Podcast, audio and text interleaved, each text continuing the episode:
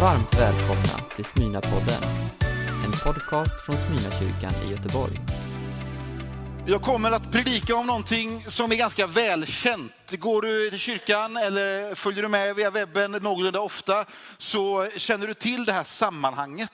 Men jag ska försöka göra, ja inte en twist, men jag ska, det andra bibelordet jag läser handlar om en människa med en enorm tro vid ett tillfälle som visade sig vara helt avgörande för hela det, det historiska skeendet. Alltså en stark tro. Och min fråga är, hur kommer det sig att han hade en så stark tro? Och hur kan våran tro bli eller vara sådan att den påverkar vår historia, alltså vårt liv, vårt skeende? Men jag ska börja med att berätta en berättelse där den är, inte så, den är ganska färsk, så den är lite obekväm. Ungefär en vecka gammal, ganska exakt en vecka gammal. Och den innehåller både stark tro, men faktiskt ännu mer förtvivlan om jag ska vara ärlig. Förra veckan stod jag här på gudstjänst fylld med tro och glädje. Och det hade lite att göra med att jag, jag, hade fått förtroendet av min far som är i Frankrike av någon diffus anledning. Jag tror att det har att göra med goda ostar eh, och lite annat. Eh, salta bad kanske, men det har vi ju här också, så det är nog bara ost tror jag. Han är i Frankrike, jag har fått förtroendet att sälja hans båt.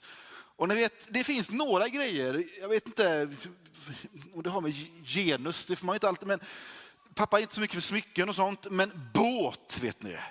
Det är som att man rör vid självaste själen, det är mest djupaste i en människa. Det är människans båt och människans båtplats. Så verkar det vara hos pappan. Jag hade fått förtroendet att sälja båten. Och, ganska stor summa handlade det om. Och jag har fått napp. Jag fick napp via Blocket och helt främmande människor som ganska bekymrade ändå tänkte åka genom halva landet till Göteborg, träffa någon köttig göteborgare som gick i god för att det här var min sann en kvalitativ och välfungerande båt utan fel och brister. Den ska ni köpa, den kommer leda till semesterns drömmars uppfyllande. Jag stod här och tänkte, det här blir bra. Jag ska bara åka hem, starta båten. Och jag minns att jag tänkte de här orden, och nu, nu blir det nästan lite svenska lektion här. Har ni märkt hur vi använder ordet säkert ibland? Alltså vi använder ordet säkert tvärt emot vad det egentligen betyder. Till exempel när barnen frågar, eh, kommer farmor idag? Och jag vet att ja, hon kanske har glömt. Ja, hon kommer säkert. Alltså, hon kommer säkert. Alltså, det betyder ju egentligen att hon kommer kanske, men vi använder oss av ordet som att det vore kanske, men vi säger säkert. Jag stod här och tänkte, jag ska bara hem, båten startar, den startar säkert. Det gör den ju alltid. Och sen så fortsätter dagen och jag kom hem god tid, tre timmar innan. Jag hade planerat in och samtidigt, jag är en sån multitasker, tänkte att jag samtidigt som jag tar båten dit båten ska säljas kan jag ju klara av ett litet barnkalas för mina barn också. Alltså jag stoppar in alla barn i båten, åker med båten som säkert startar och åker och köper glass och pizza och det blir halleluja moment och så säljer jag båten och alla blir glada. De som åker genom hela landet, pappa i Frankrike och barnen och glassförsäljaren. Det är ju bara ett sånt upplagt för ett säker succé. Säkert. Jag vrider om nyckeln och så möts jag av det där förtvivlade ljudet av tystnad. Ni vet när det inte händer någonting. Så tänker jag för mig själv, den kommer starta. Säkert. Jag, jag, jag börjar titta lite, jag ringer pappa i Frankrike som nu har blivit inte bara en ostätande far utan någon form av orolig och frustrerad far. När han förstår att det här var inte så säkert ändå.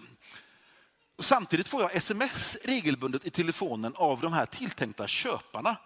Ja, nu har vi passerat någon stad. Vi är på väg, vi är i god tid. Och jag svarar ju med tummen upp, vet ni.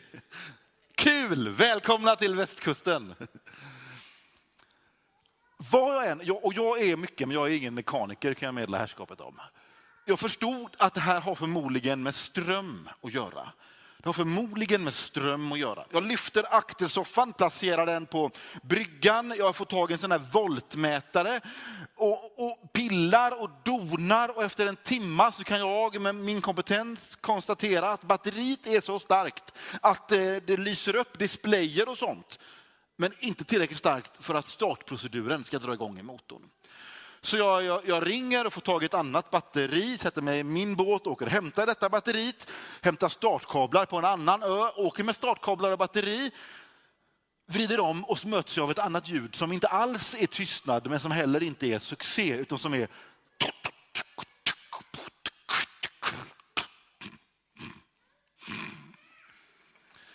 Batteriet var för svagt, var för lite ström till batteriet har dragit ut all ström ur det befintliga batteriet. Ostätande far i Frankrike har under tiden skrivit på detta fantastiska forum som kallas för Facebook. Hjälp! Sonen ska sälja. Är det någon som har batteri? Inget svar, bara dött. Och samtidigt i telefonen. Ja, nu är vi ännu närmare. Vi har passerat. Vi är i god tid. Och jag bara, mm, bra, välkommen till västkusten. Och så står jag där och känner, det här kanske inte är så säkert ändå. Ska jag berätta för dem som ska köpa båten att jag inte får igång den? Att det är ingen idé att de kommer, för de kommer inte kunna provköra den. De kommer få vända. Och jag kände hur hjärtat var nära på att hoppa ur. Men så är det en man, han kan också vara ängel, det är lite oklart. Pelle heter han i alla fall och bor på våran ö. Jag har batteri, skriver han på sån där öboska där inga bokstäver egentligen är rätt, men man förstår ändå vad som gäller. Så springer jag upp till honom. Nu är hon kvart i att båten ska säljas på grannön.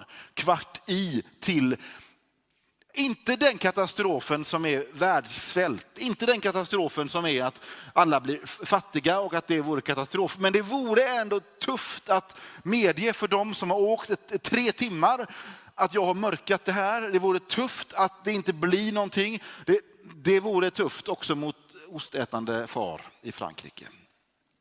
Jag får tag i batteriet, springer ner till båten. Och ni vet, jag har fortfarande på mig gudstjänstkläderna, för detta var precis efter gudstjänst. Så jag springer med ett batteri så här och samtidigt så försöker jag få tag i startkablarna som jag har gett upp som ligger på bryggan. Hoppar ner i båten, kopplar in, det slår lite gnistor och så vrider jag om nyckeln. Och tre minuter i så startar båten. Den spinner som den aldrig spunnit förr. Och jag inser att ja, men nu, nu närmar vi oss ju succé. Så vänder jag mig om och ser på bryggan. Ja, men där ligger ju halva båten på bryggan. Det är kablar och det är eh, säkringar och motorkåpan. Så att jag skriver till de som har åkt genom hela landet. Jag är på väg, blir lite sen, kommer strax. Får på allting kommer i fortfarande gudstjänstkläder och gudstjänstskrud. Barnen kanske ni undrar, de som skulle på barnkalas, de har min fru fått ta hand om och fått lösa. Men jag vill också säga att mitt i det här härriket så har jag åkt och hämtat och lämnat och glass har blivit inköpt och allt vad det har varit. Kommer jag några minuter sen, säger hej. Det har varit några svettiga timmar här, ni förstår, jag har inte fått startat båten. Jag vill bara säga det att batteriet verkar vara slut så vi, vi bjussar på ett nytt batteri. Om nu det skulle vara ett problem. Båten blir såld. Succén är fullständig. De får en härlig sommar. Jag behöver inte ljuga och pappa kan köpa ännu mer ost i Frankrike. Uff, vilken inledning på predikan va? Ibland så kastas vi mellan hopp och förtvivlan. Och ibland så är det rätt att tappa tror. I alla fall så är det väldigt nära rätt. Vi har goda anledningar till att säga nej, tron bär inte. Det finns liksom ingenting som talar för att det ska, här ska gå. Och ändå så är det som en liten röst, fast att den där guden verkar vara tyst. För när jag ber så är det som att jag vrider på nyckeln och inget händer. Eller när jag lyfter blicken och försöker se att något har hänt så verkar det som att inget händer.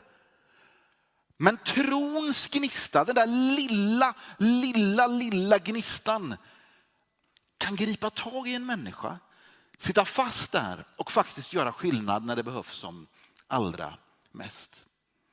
Nu är den här berättelsen som jag snart ska ersätta med en bibelberättelse, det blir mycket bättre förstås. Min berättelse är ju väldigt naiv och har inte så stor roll i ens liv. Men den talar ganska mycket om att hade jag tre timmar för tidigt gett upp så hade det inte gått. Och det finns ganska goda skäl till att ge upp. Jag är ingen mekaniker och batteriet som jag hämtade drog jag, ja, ni förstår, det gick inte. Men någonting i mig var där och malde. Kanske var det gudstjänsten som var så fräsch som sa, ge inte upp, det kan gå, det omöjliga är möjligt. Det omöjliga är möjligt. I vissa lägen verkar det så naivt att säga det. Framförallt när det kanske handlar om tro. Ni vet, man har, en, man har en bild av en eldig predikant, kanske genom vit kavaj, som talar om en tro, om att det som verkar helt omöjligt, det är möjligt. Men i vissa fall så är det helt förnuftigt att tro på det som egentligen verkar ganska omöjligt. Jag tänker på vintern, för bara några månader sedan så gick vi upp, tog på oss underställ, extra varm tröja och så tog vi på oss mössa och så halsduk och så går man ut och så är det vita snöfläckar runt omkring. Och så säger jag till mina barn, vet ni om några månader bara så går vi ut i shorts och t-shirt utan jacka. Alltså det är ju ingenting just då i februari som talar för det. Alltså det finns inga levande växter som jag kan hitta i alla fall. Det är iskallt och det blir frostsår på kinden om man är ute för länge. Och har du med dig vattenflaska så fryser den till is och havet är täckt av någon form av hård massa som är is eller sörja. Inget talar för att det ska vara 30 grader, midsommarafton, afton, jordgubbar och sill. Ändå så vet ju jag där i februari, om några månader bara, så kommer vi sitta där och köpa den andra glassen för dagen och njuta av solen och ta det andra doppet. Och jag behöver inte ens lägga till ordet säkert, för jag är ju så säker. Jag ska läsa om Mose och jag börjar i andra Mosebok kapitel 14, vers 13. Och här är det det här tillfället så Mose är så trygg och säker. Jag ska läsa det och sen ska jag berätta lite om vad som har hänt. Mose svarade, var inte rädda. Stanna här. Idag ska ni bli vittnen till den seger som Herren vinner åt er. Ty så som ni ser Egypterna idag ska ni aldrig någonsin se dem mer. Herren ska strida för er och ni ska vara tysta. Det är en trosfylld Mose. Var inte rädda. Herren är på er sida, han ska strida för er och vad ni än ser idag så kommer det inte se ut sen. Man kan tänka sig att det här är nog sagt någon form av härlig vårdag efter den första glassen. Nej, det här säger Mose med dåtidens mäktigaste armé i jakt på honom och hans folk. Jag ska inte läsa det nu, men precis lite innan så har hela det israeliska folket sagt, varför Mose förde du oss ut ur Egypten? Bara för att dö här i öknen. Berättelsen är ju att Israels folk i 400 år har varit fångade slavar i Egypten. Gud kommer och säger, nu ska jag befria er. Det kommer ett gäng plågor, Mose blir ledaren och han för folket ut ur Egypten. Och så möts de av en vägg av hav. En vägg av bokstavligt talad omöjlighet.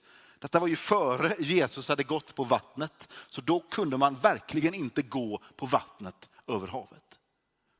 Och jag tror att man ska, man ska förstå vikten, läser man, gör gärna det, hela den här delen av andra Mosebok hemma. Vikten av beskrivningen av den starka armén som är på väg. Alltså det är stridsvagnar, det är hästar, det är dåtidens största militära makt som jagar Mose i ledarskap av ett gäng bönder och slavar. Men Mose, tryggt bara, vänder sig till folket och säger var inte rädda. Och sedan gör han det fullständigt omöjliga och vänder sig fortfarande trygg mot ett hav. Och så håller han upp sin stav och så öppnar sig havet. Detta omöjliga. Och detta som jag som en någorlunda tänkande människa kan stå här några tusen år senare och fundera kring, hände verkligen den där? Vi har ett helt folk vars, vars existens bygger på att just det där hände. De var i fångenskap och lyckades ta sig ur till befrielse och till ett nytt land och sen in i det som är Israel och Palestina idag. Ett helt folk vars existens bygger på att det där hände. Havet öppnade sig och Mose ledde med stabila fötter rätt genom havet. Och så sluter sig havet över armén så att de inte kan fortsätta att jaga det befriade folket. Hur kunde Mose bete sig så? Alltså han hade både faraos armé och sitt eget folk efter sig. Vad var det för sorts mekanism eller funktion? Vad var det för sorts ström i hans batteri som gjorde att det fungerade? Och nu vill jag, nu vill jag backa till en händelse som är till och med före söndagsskolsberättelsen om Mose. Ni vet, vi har, många av oss har varit med om det, man har gått söndagsskolan eller man har sett filmen Prinsen om Egypten, och man, eller Prinsen av Egypten och man har sett hur Mose, detta barn, blev satt i vasset och så kommer berättelsen. Men precis i början av andra Mosebok så får vi läsa en berättelse som vi ganska sällan läser. Och jag skulle vilja ha tid med det den är, det är bara som en liten parentes, men det är ingen parentes. Här börjar nämligen någonting helt avgörande. Jag läser i Andra Mosebok kapitel 1, vers 15 och 19. Kungen av Egypten talade med de hebreiska barnmorskorna. En hette Shifra och den andra Pua och sa, när ni hjälper de hebreiska kvinnorna vid förlossningen, se då efter är det en pojke ska ni döda honom. Är det en flicka får hon leva. Men barnmorskorna var gudfruktiga och gjorde inte som kungen hade befallt utan lät pojkarna leva. Då kallade kungen dem till sig och frågade varför de gjorde så. Då svarade de, hebreiska kvinnor är inte som egyptiska. De är starka och de har fött innan barnmorskan hinner fram. Är det må hända en liten vit lögn här i Bibeln. Den bakomliggande historien för just den här händelsen, det är ju faktiskt den vackra berättelsen om Josef och hans bröder. Ni, ni, några av er ni minns Josef och hans bröder. Josef som på olika sätt kom till Egypten, fick en god relation med kungen genom att hålla sig fast vid Gud. Och till slut så fick Josef en stor makt och position och fick till och med ett område där han och hans bröder kunde slå sig ner i Goshen. Och sedan blir de här bröderna under flera hundra år och familjerna, de växer och växer och växer och växer. Sen blir de så starka att man hamnar i det här läget. Det dyker upp en kung som inte känner till Josef och ser att de hebreiska folket, Israels folk, de växer sig starkare än oss. Så kan vi inte ha det. Vi måste se till att de begränsas. Vi gör det genom att döda männen. Det är en fullständigt horribel berättelse. Och det han gör kan man tänka sig är ganska klokt. Han går till själva kärnan för att se till att de inte ska växa sig starkare, nämligen till barnmorskorna. Och han tänker nog kungen naivt att ja, om jag bara kan begränsa männen från att växa så de lite svagare kvinnorna de kan växa sig till ordentligt. Han underskattade dock kvinnan något så oerhört, för när han gick till kvinnorna, barnmorskorna, så överlistade de honom, ja, jag vet inte vilket starkt ord, järnet kanske. Dessa två barnmorskor, två namngivna kvinnor som hjältar redan i andra Mosebok. Det här är ingen purung skrift vill jag bara säga. Rent historiskt sett har vi inte många texter utifrån Bibeln eller från andra sammanhang som är så här gamla. Två namngivna kvinnor som får spela huvudrollen i att se till att detta folk får fortsätta växa och leva. Gud hade en annan tanke än kungen av Egypten. Redan här så börjar något ske. Och jag försökte beskriva detta så bra som möjligt.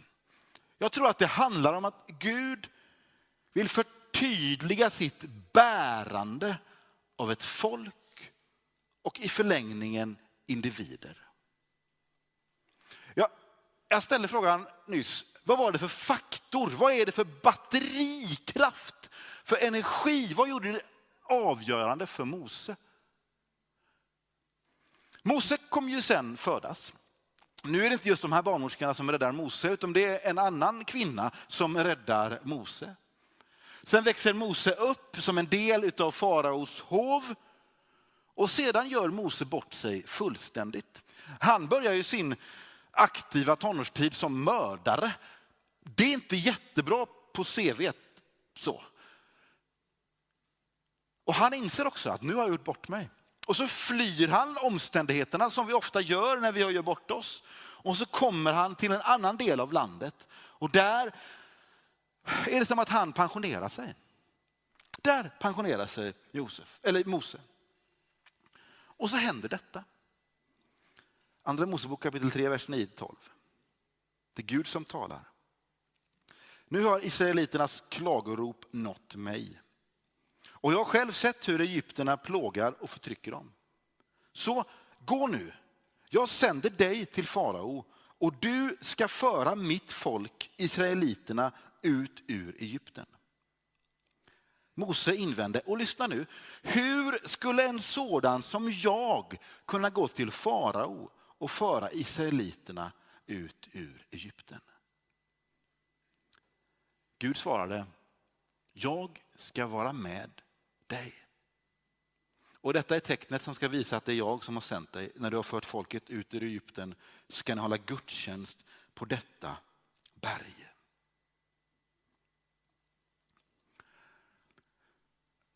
Själva kärnan, energin, kraften i Moses frimodighet den där dagen som skulle bli helt avgörande för befrielsen. Det var mötet med Gud själv.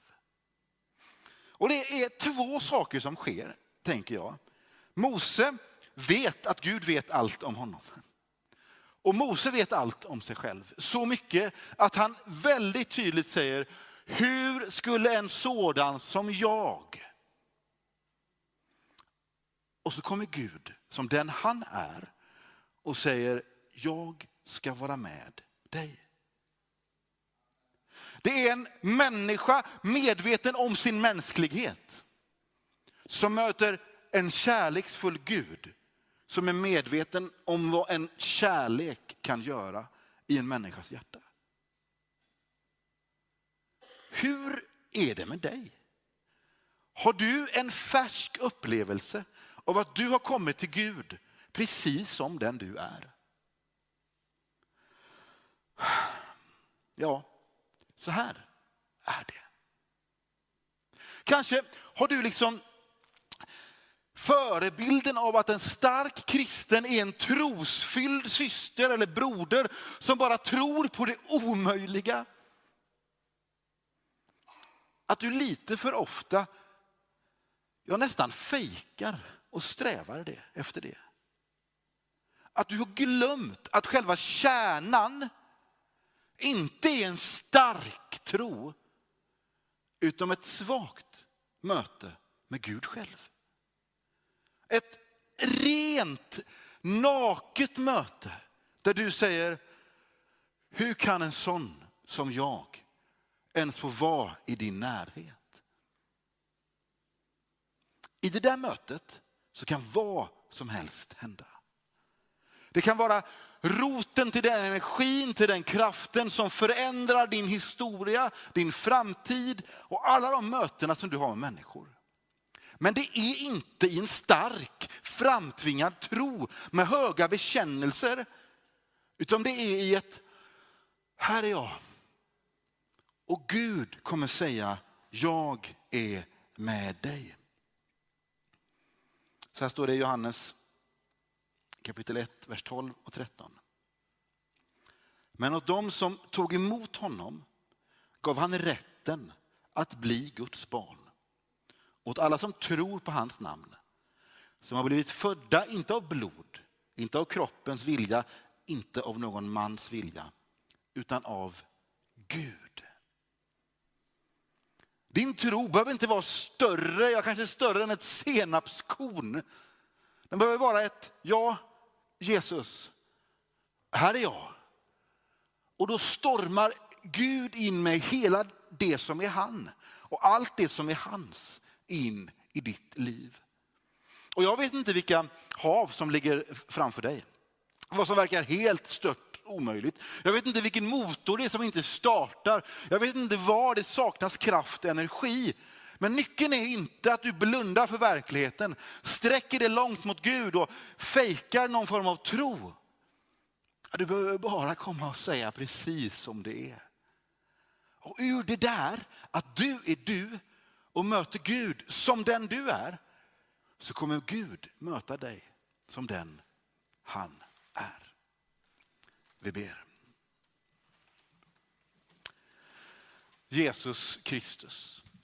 Du vet att vi har ibland en berg eller ett vägg av omöjligheter framför oss eller i vår närhet.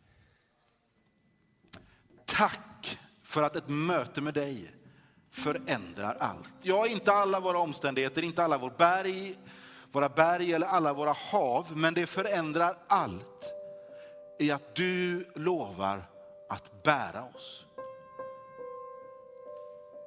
Herre, du började bära genom de där två barnmorskorna som med list och gudsfruktan följde dig mer än den där kungen.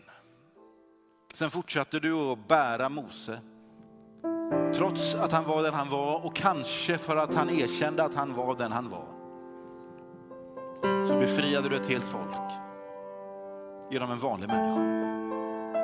Herre, nu ber jag att du ska hjälpa oss och befria ett land från tron på att man måste bära sig själv. Precis med så stark eller så svag tro vi har. Och så möter du oss. Jesus Kristus. Du har lyssnat på en predikan från Smyrnakyrkan i Göteborg. Hjärtligt välkommen att lyssna igen eller besöka Smyrnakyrkan. Gud välsigne dig och din vecka.